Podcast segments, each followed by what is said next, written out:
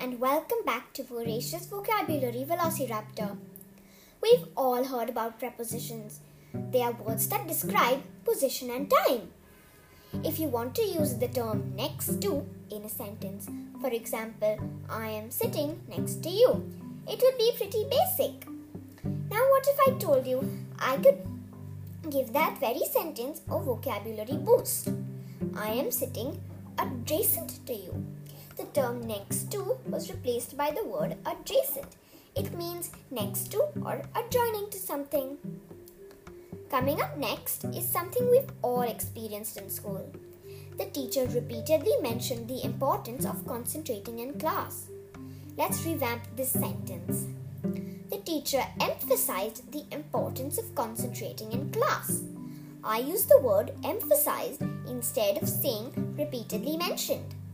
Emphasize means to lay stress on a word or a phrase when speaking. Lastly, we touch upon a challenging one contradict.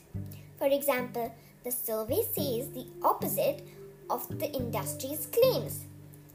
We can replace the word say with contradict. The survey appears to contradict the industry's claims. In this sentence, the word contradict means to deny the truth of a statement by assuring the opposite. Thank you for tuning in today on See you next time on Voracious Vocabulary Velociraptor.